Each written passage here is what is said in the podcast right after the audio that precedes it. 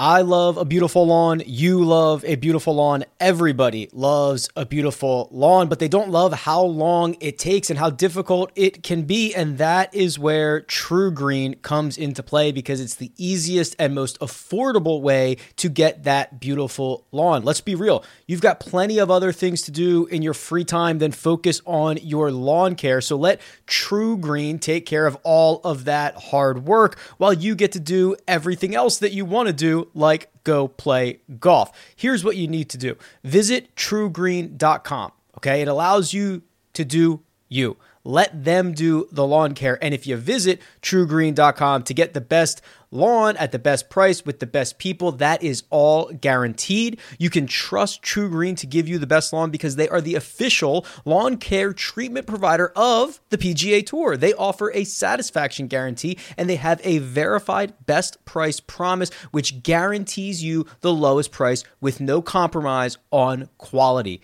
It's trugreen.com. Get started now.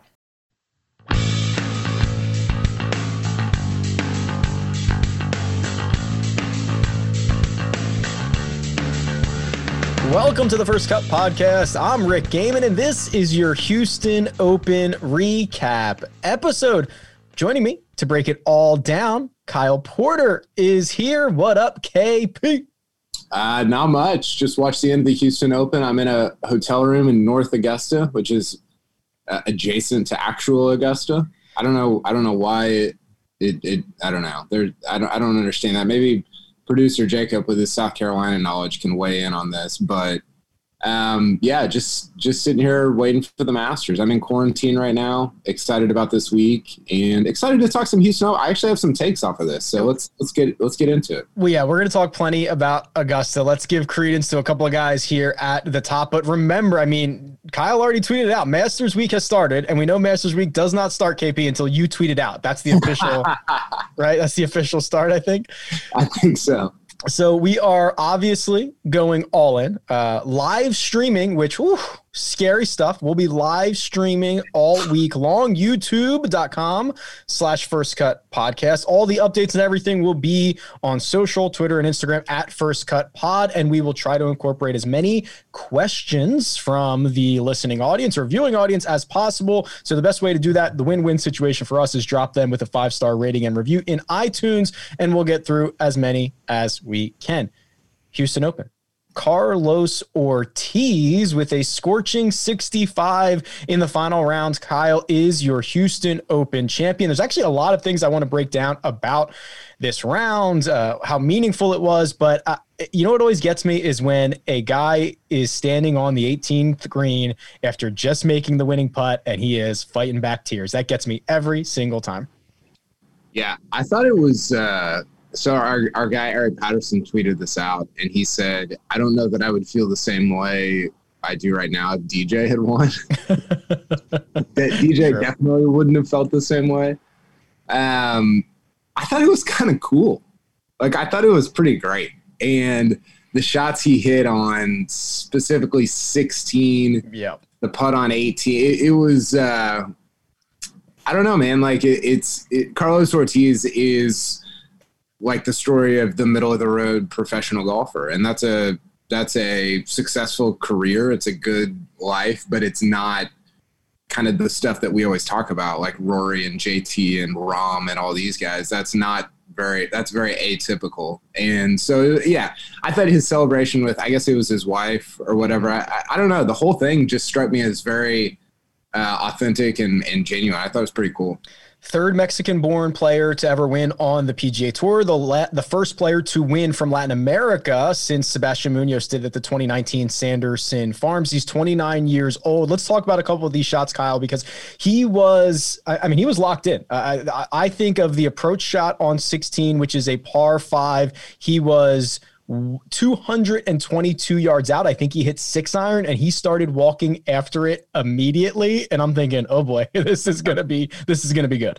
Yeah, he definitely hit six iron because when he, he he lowered the yeah. club and you could see the six on it. Uh, unless that was a nine and I'm just a moron. And Carlos and, and he's jacked. and Carlos Ortiz hit nine irons, 220 yards. That's definitely not the case. Um, that shot was awesome, especially after DJ makes par on 16 because I actually didn't see what did what did, what happened on DJ's second shot. Like, did or was he in trouble off the tee? I didn't see his the way he played that. No, his approach kind of. Uh, I think he like flared it out to the right. He had to try to get up and down. He didn't hit, right. hit, a particularly great pitch and couldn't couldn't do it.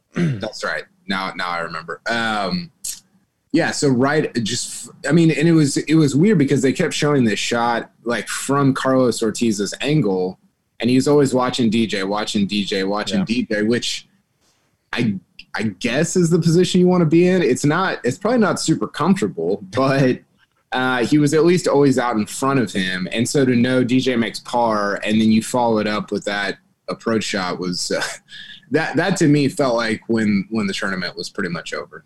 Yeah, he actually missed the eagle putt from eight feet, but was able to tap it in for birdie. And then uh, the shot that closes this thing out, the putt on 18, you know, right to left breaker.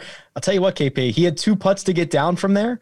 It was from 22 feet. That thing was moving. Okay, if he yeah. misses the cup.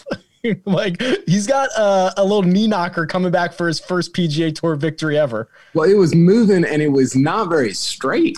I mean, it like it like bent in in the last two feet. So, um, yeah, I didn't I didn't even think about that. Actually, that would have been that would have been tough. I mean that to, and and especially with how like he was clearly emotional, right? Like he he was even like over the last few holes, and I don't I mean, I don't watch a ton of Carlos Ortiz, but he just looked very like he had a lot of emotion going on. And like his face was like kind of contorted. Like it just it seemed like a lot. And somebody tweeted i can't remember who said this maybe will knight said nobody beats carlos ortiz 118 times in a row. Which was which was pretty hilarious. But look he i mean he's a good player. He had a great week. Cool for him to get into next year's masters by beating dj Hideki, Brooks. It, it wasn't like, you know, it's not, it, no offense, Brendon Todd or, you know, anybody else. It's not like winning the Bermuda. Like that was, that was a real, like, he beat some, beat some studs on what I thought was, I, I don't know what you thought about it. I thought it was a cool course. I thought the course was awesome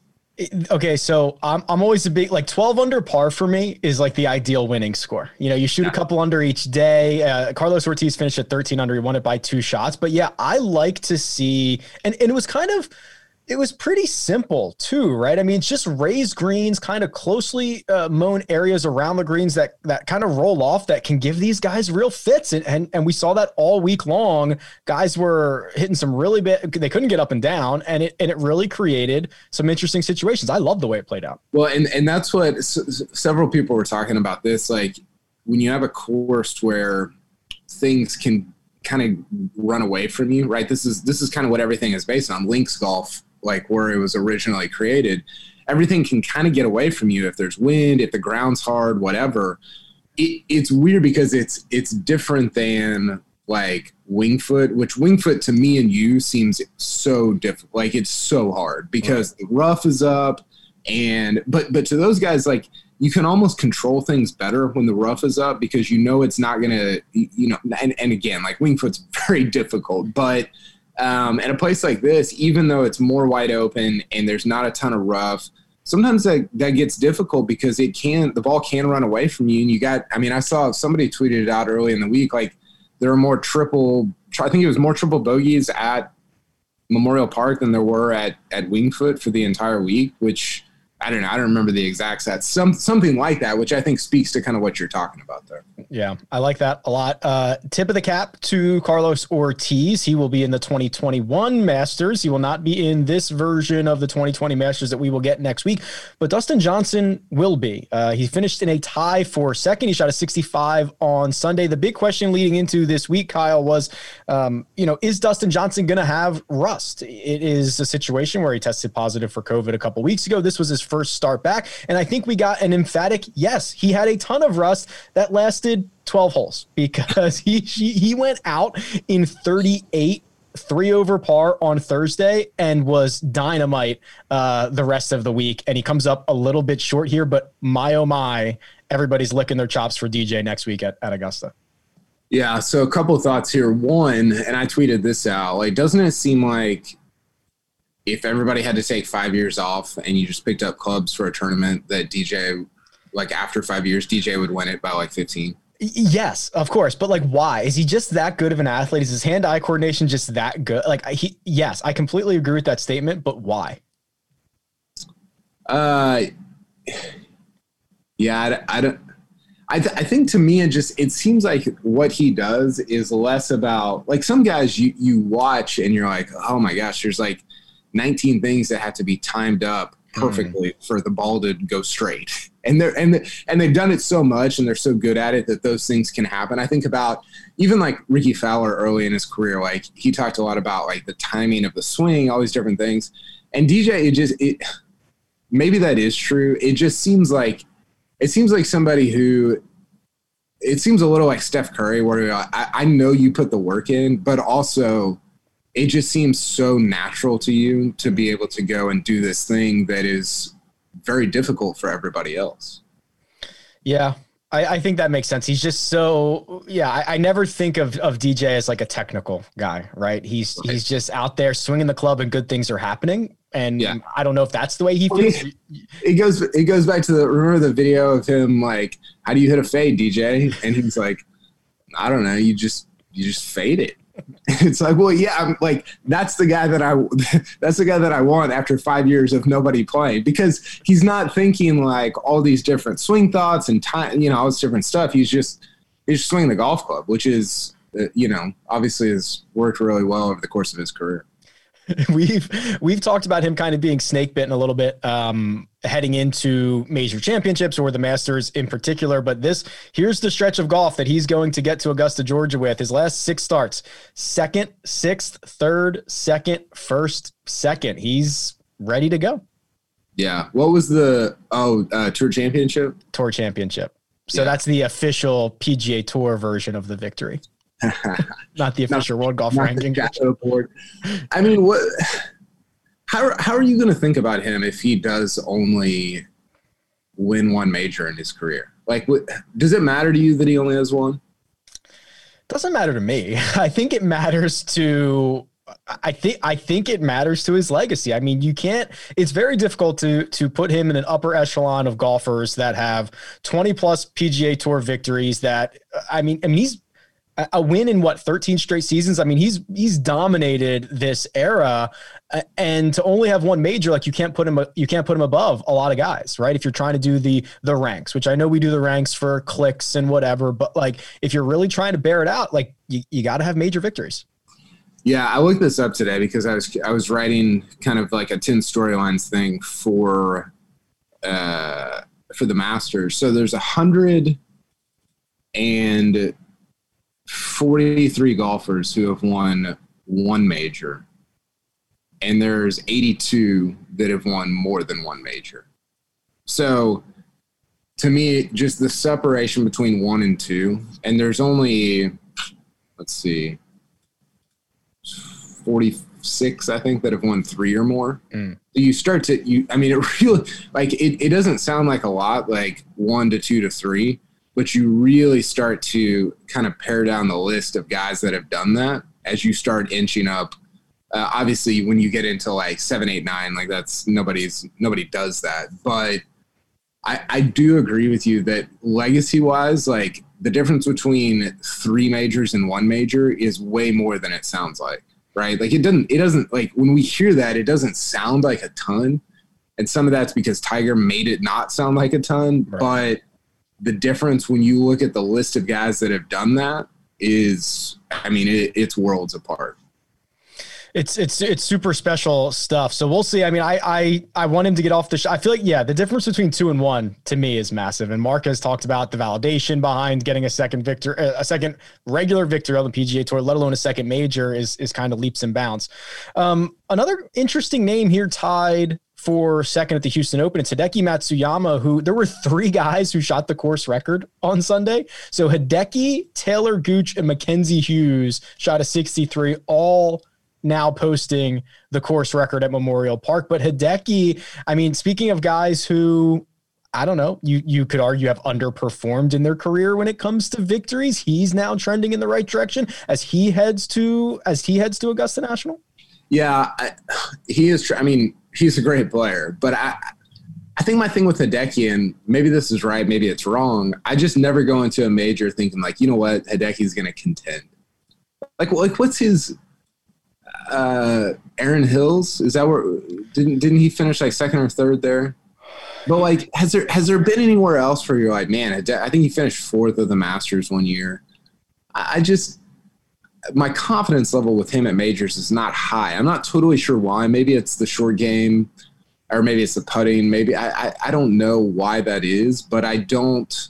I'm not taking what he's done recently and thinking, man, it's going to be a great week for Hideki at Augusta.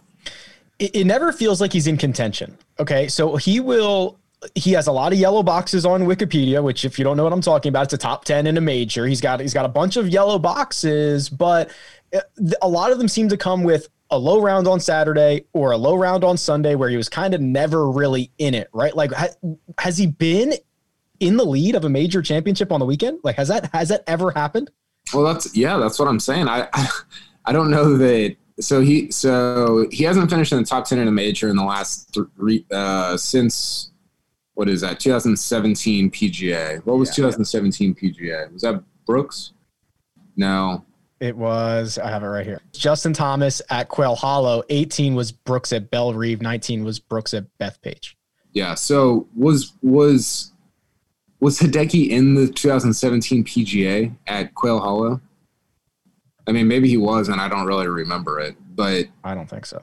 He finished T5, and you're like, I don't know. But to me, the only one that I that I really remember is Erin Hills because he shot. I think he shot like a 65 or something crazy on Sunday to kind of backdoor a a T2. But other than that, you're just you kind of look around. You're like, ah, I don't know. I mean, I like contend for something. Even even we give we we give Rick Fowler a hard time. Which, by the way, congrats on getting him on on the show. It's yeah, great. it was great. That was a lot of fun.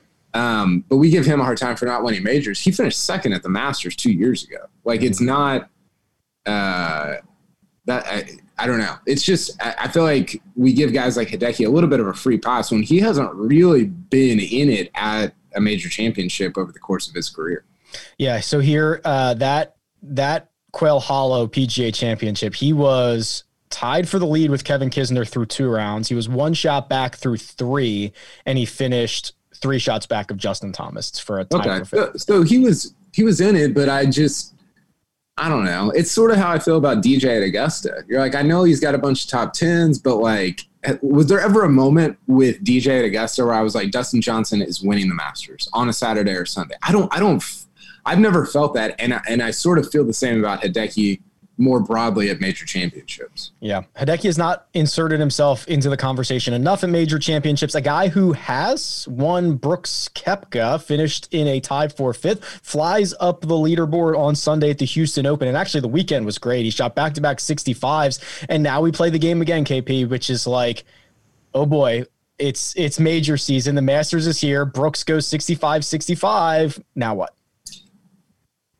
Well, I I don't I don't necessarily know what, but he, here's a stat that I looked up. So D, uh, Brooks has won 14 times worldwide in his career since 2000. I think 12 is when it, his professional career began. He's he's won actually every year except for this year uh, on some tour, not necessarily on the PGA tour.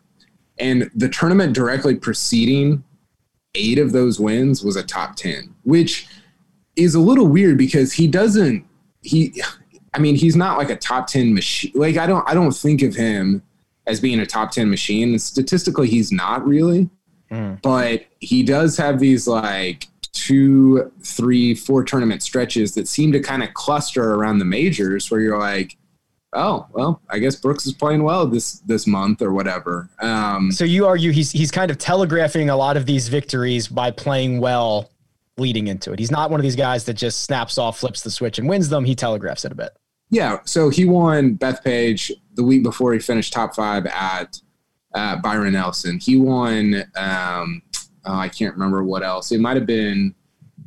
It might have been Bellerive in the week before he finished top ten at the Fed at the uh, St. Jude. So he he does this a lot, and I don't necessarily know if that means he's going to win the Masters. But it, I mean, uh, even even pulling back, like it's nice to just see him play good golf. You know, I thought it was weird. He said after his uh, his post round deal, he said he put a new driver in the bag the first two rounds, that it probably cost him the tournament. Um, which I guess like I don't know, get get everything out of the way, get everything that you need to for Augusta. But I thought that was kind of interesting as well.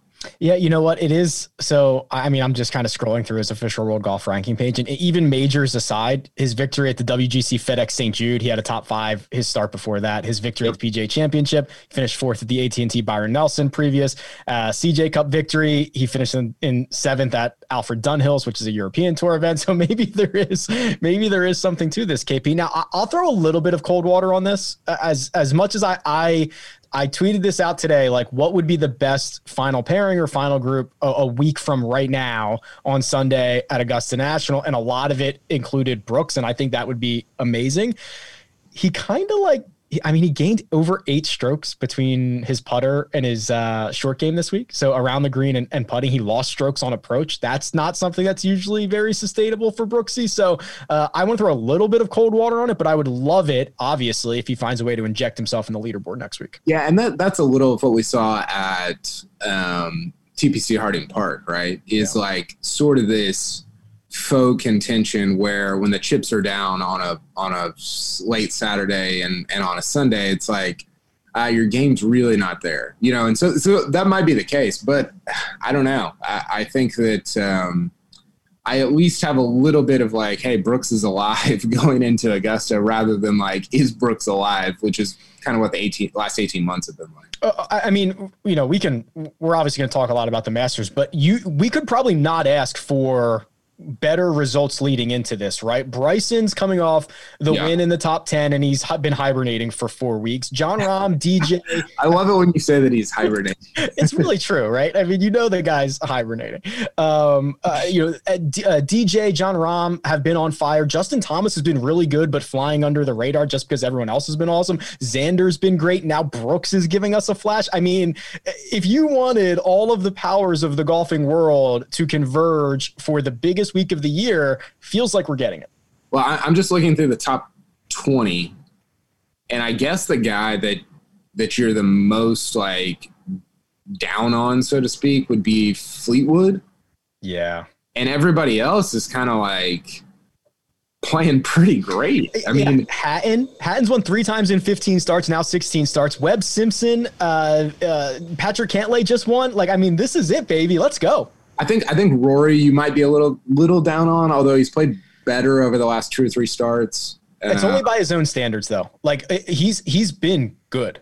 So unfortunately, so, Rory baseline Rory's amazing. For sure, I agree. But I was looking at his. So Data Golf has this great thing. I'm not paid by Data Golf, by the way. you should be. We, are going to work on that. I, sh- I should be. uh, you can stretch out like the true strokes gained over the course of somebody's career. And if you look at his strokes gain on approach shots over the course of his career, it's only been lower. Like it's a it's a 50 round lagging average. So that's probably three or four months. Uh, it's only been lower than where it is right now. I think once, maybe yep. twice. So he, he's really his iron play is not. I mean, and again, like, should you be looking at a 50 round window? Should you be looking at a five round window? Who knows? Uh, it's been better the last few events, but it hasn't been great the last three or four months. So I think that's the part where you, I mean, you you have to hit your irons great at Augusta to win. It's funny you brought that up because I did the same exercise this morning. I used a 38 round uh, lag because because that was that's since the restart. That's how big, that's how many rounds he's played since the restart. So okay. I, I, wanted to find was there another 38 round period that he's been this bad? And the answer was yes, one other time about about two years ago. Yeah. So, uh, you know, who knows? I, I'm a little, I'm wary to pick. I don't know why we're talking about Rory right now. I'm wary to pick him at Augusta just because it's such a, it's become such a thing that it's just, it, I don't know. It, it just, it almost feels like it's gotten too big. Like he needed to get it out of the way in 2011. Mm. Um, but who knows? Maybe, maybe not having patrons there. Maybe not. Maybe maybe the November thing is is. I mean, you, you're going to hear that narrative a billion times this week. Maybe this is what Rory needs. Uh, maybe it is. Who knows? Uh, maybe he just needs to hit better iron shots into the greens at Augusta National. Yeah, that should be the narrative is don't be tour average with your irons for 38 straight rounds. Just yeah. be be yourself. Um, we're going to talk a lot about Augusta National. We are going to look ahead to some pe- some potential uh, picks for next week, but first we're going to take a quick break and hear a word from our partners. Did you know that while over 60% of Americans dream of starting their own business, less than 20% of them take the first step? The reason? Building a business is tough. Tailor Brands is simplifying the business journey. From launching and managing to growing your business, Tailor Brands isn't just another tool, it's your online business partner from launch to success. With Tailor Brands, building your dream business becomes an effortless experience. Their comprehensive platform guides you through every step, ensuring you have everything you need in one place. From LLC formation to bookkeeping, invoicing to acquiring licenses and permits, and even setting up your bank account. Tailor Brands handles it all seamlessly. And our listeners will receive 35% off Tailor Brands LLC formation plans using our link, tailorbrands.com slash CBS Sports. That's T A I L O R B R A N D S dot com slash CBS Sports. So start your business journey today with Tailor Brands. Okay, picture this. It's Friday afternoon when a thought hits you. I can spend another weekend doing the same old whatever, or I can hop into my all new Hyundai Santa Fe and hit the road. With available HTRAC, all wheel drive, and three row seating, my whole family can head deep into the wild. Conquer the weekend in the all new Hyundai Santa Fe. Visit HyundaiUSA.com or call 562 for more details. Hyundai, there's joy in every journey. And we're back. All right, KP, I want to actually, I want to talk, spend a couple minutes talking about this. I, I, tweeted it out. The responses were basically Brooks and Bryson uh, for the most part. But if you have to pick a final pairing Sunday at Augusta, and you can any any criteria you you want to determine this is the best pairing, uh, who are the final two guys in contention? Uh, so I have I have three different answers. Just I, I haven't given this a ton of thought. Three different answers. Okay, I like it. So Rory JT would be great. Yeah. Um, just as like, hey, maybe the maybe the just I, I don't know. I, I, always go back to that quote about how Rory said JT was the other hardest working guy, you know, and, and I, I, I think they're both pretty likable. Um, my son, like those are his two guys, Rory and JT. So yeah. I think that would be cool. Uh, Rory and Bryson, I think your answer is is one of the ones that sticks out. And then I think one that is a little um, maybe off the beaten path a bit is is Morikawa and, and Matthew Wolff. I think to get you know because we we saw a little bit of that at uh, TPC Harding Park. They weren't playing together, but they were both like top four for that last two hours or whatever. Yeah. And and also we haven't seen a first timer. They're both first timers at this event. We haven't seen a first timer win it in 40 years. And I think that a bunch of different circumstances have kind of set up for a first timer to win it uh, this year that are oh, very unusual. I agree. And I think that those two guys, they're going to be on Ryder Cups. I mean, I, I, just, I think that would be kind of a cool ending to, uh, to, to 2020. I completely agree that if there was ever, I mean, we know what Fuzzy Zoeller, 1977 or eight or whatever it was. Um, uh, was the last first time or debutante to win at Augusta. If there, if it was gonna like, I feel like it's t- significantly more likely this year with different, potentially different conditions, different uh, wind directions. We talk about what experience means, uh, and guys who have 10, eight, 10 years of knowledge built up in their brains. If it plays a lot different, uh, might take them a round or two, might mess with them. Yeah, and not have I think that not having patrons there matters. I think you know the just the delay of not having to play it in April Whereas now Morikawa has the experience of winning a major championship. Wolff has the experience of playing in the final pairing at a major championship with Bryson at the U.S. Open. That, you know, it, again, like it's weird that the Masters is on the back end, but that, I think all of those things that we just both mentioned um, could lead to one of those guys winning. I, I really do. Uh, my answer of, as you mentioned, Rory and Bryson would just be I mean, come on. This it's it's good versus evil. Rory going for the career grand slam. Imagine him stepping up to 10T in the final pairing with Bryson there, who's trying to. I mean, if there was ever golf is such a traditional game, no place more traditional than Augusta National and the Masters. Bryson trying to break it. Uh, obviously we've spent a lot of oxygen on him the last couple of months, last year or so. That to me is like great for golf and great for us in the media because we're going to have a lot to talk about. For sure. and I think that you would have well, you would have everybody rooting for different things too. You would have you would have fans and media rooting for Rory because he's the best. You would have other people rooting for Bryson because they want to see this sort of change in the equipment game and, and the way courses are played. You would have, I mean, there, there would, there would be a lot of different angles to those guys playing together. And we didn't even mention like, I don't know, DJ and Brooks or Rahm and Rory or, uh, you know, throw Reed at, at Spieth or I don't know, something insane. Like there's so different. The defending the defending champion Tiger Woods we didn't even mention. I keep forgetting his his game is just it's not good. I mean, Yeah. I, you know, we'll, we'll talk about Tiger next next week, but I, I, I just I, I wrote in um, my ten storylines. I, I wrote that he's more likely to serve Wendy's at the Champions Dinner than he is to win the event. This year. Oh man. No offense to Wendy's. That's for yeah, Wendy's is pretty good, but that's oh man, that's tough. I don't think it's wrong, but it's tough.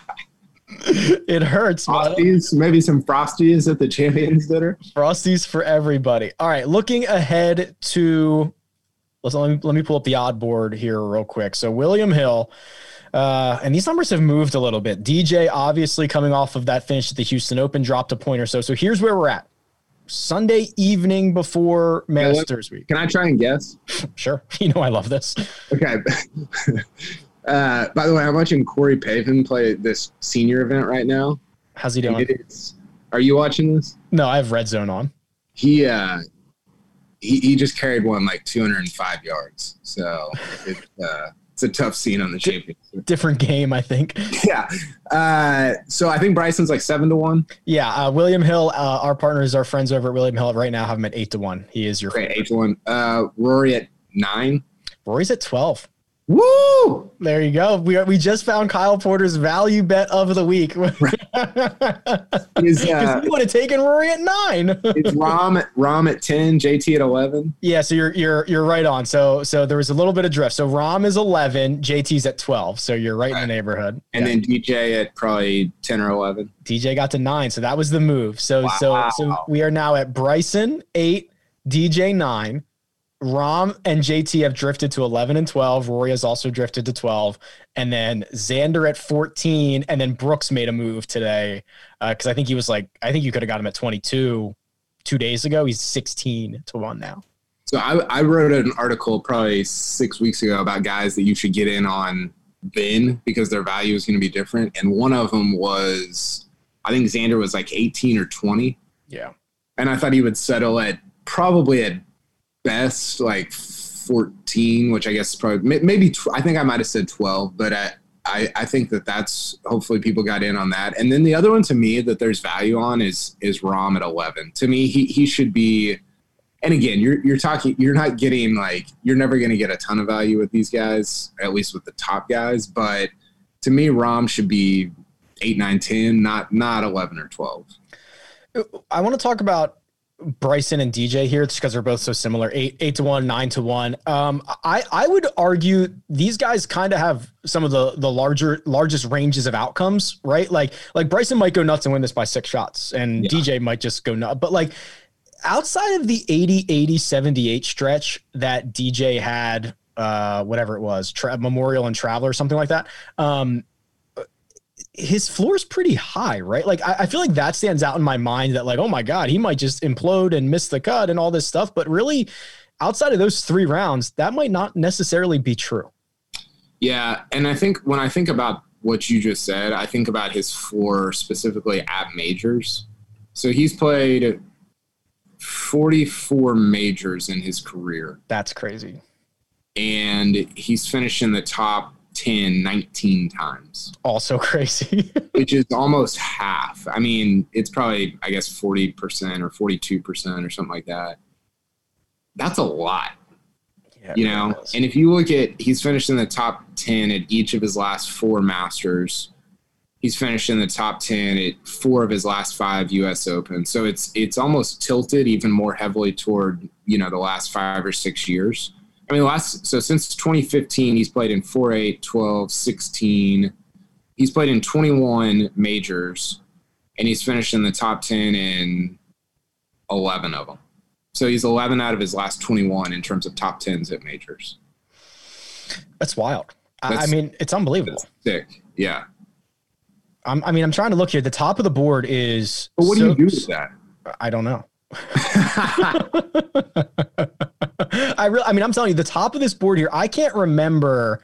I mean, I have a I have a pretty bad memory, but like I also can't remember being like, uh, there's like five guys I love here. Like I'm I'm I'm luckily sitting on a JT ticket at twenty to one from like a Ooh. year ago.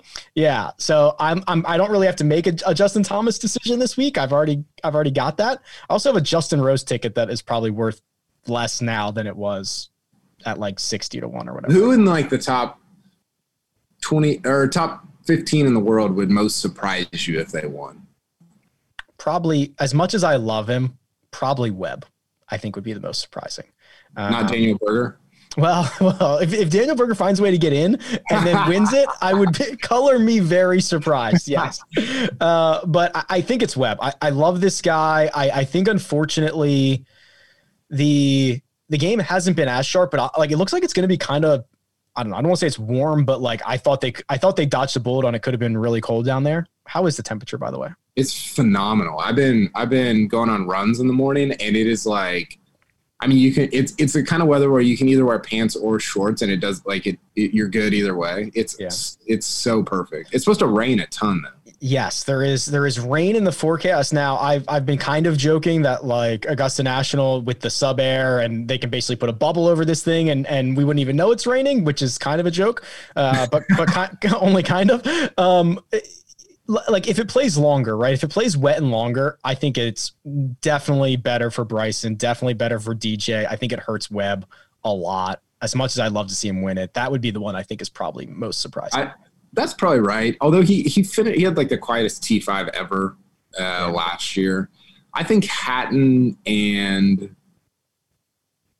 I don't know. Eh, Reed feels weird to say since he's won one within the last three years, but it's just I don't I don't know. That that to me would be a, I guess a little surprising. The thing about the thing about Reed that is that's interesting is I feel like he can win a lot of different ways. Like if this somehow gets to uh, obviously exaggerating, but like 18 under par, I feel like he's alive. If it gets like 9 under, I feel like he's alive. You know, some yeah. it's it's kind of weird. Everything has to kind of click for him, but we've seen him get hot at times. I don't know. It's it's an interesting game to play like which of these guys cuz they're all so good and and we've talked about the form that they're in. It'd be hard to pick against one of them man, I'm I'm pumped. I'm so excited. It's it's gonna be it's gonna be awesome. So how are you? Okay, so you are in quarantine at the moment. So yep. you're not you're what not allowed to leave the hotel room and go. Uh, I don't know who's listening to this, but yeah, you're staying in the hotel room. Don't yeah. blow this yeah. now. Kyle Porter has not left his hotel room. He's not gone out for runs. He's not done anything. Yeah. I've been actually doing laps around my bed. So. There you go. That's what you meant. Um, and then you'll what you'll think about the be at the course maybe Tuesday. I think Tuesday uh, at the earliest, or then maybe Wednesday. The, the weird thing this year, there's not a ton going on. So usually you're at the course on Wednesday, and there's a lot going on, right? You can go practice rounds in the morning. You got par three. You got uh, you know uh, press conferences with different. There's just there's a ton.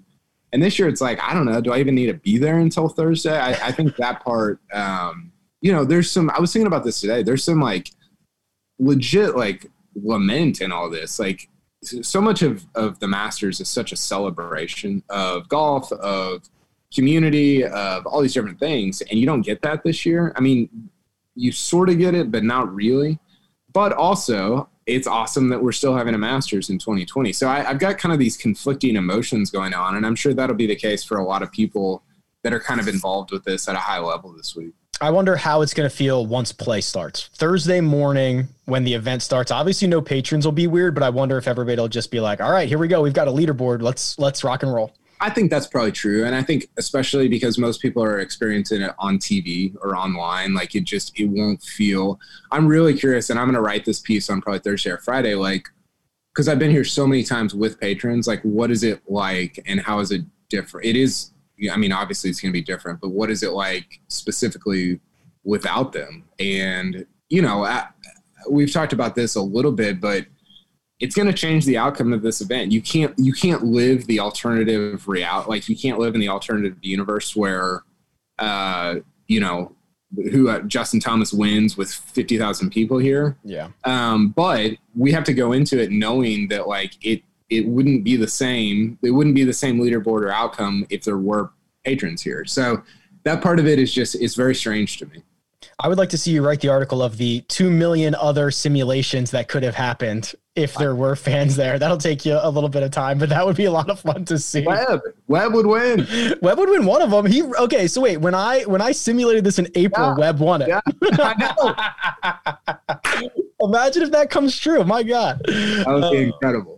So good. All right, we are going ham this week again. Live streaming. Are you nervous about that? Do we have a dump button?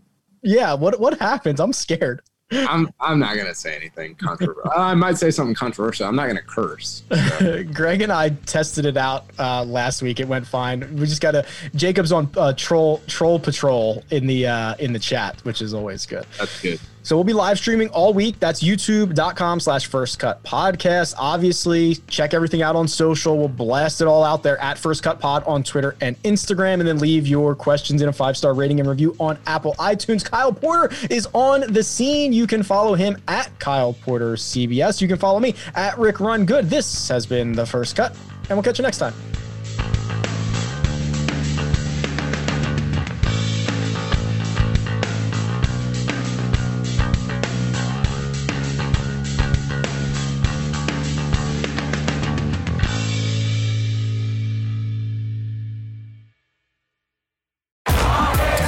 On Paramount Plus. You ready, Bob? Audiences are raving. Bob Marley is electrifying. It's the feel-good movie of the year. You dig? Bob Marley One Love. Rated PG-13. Now streaming on Paramount Plus.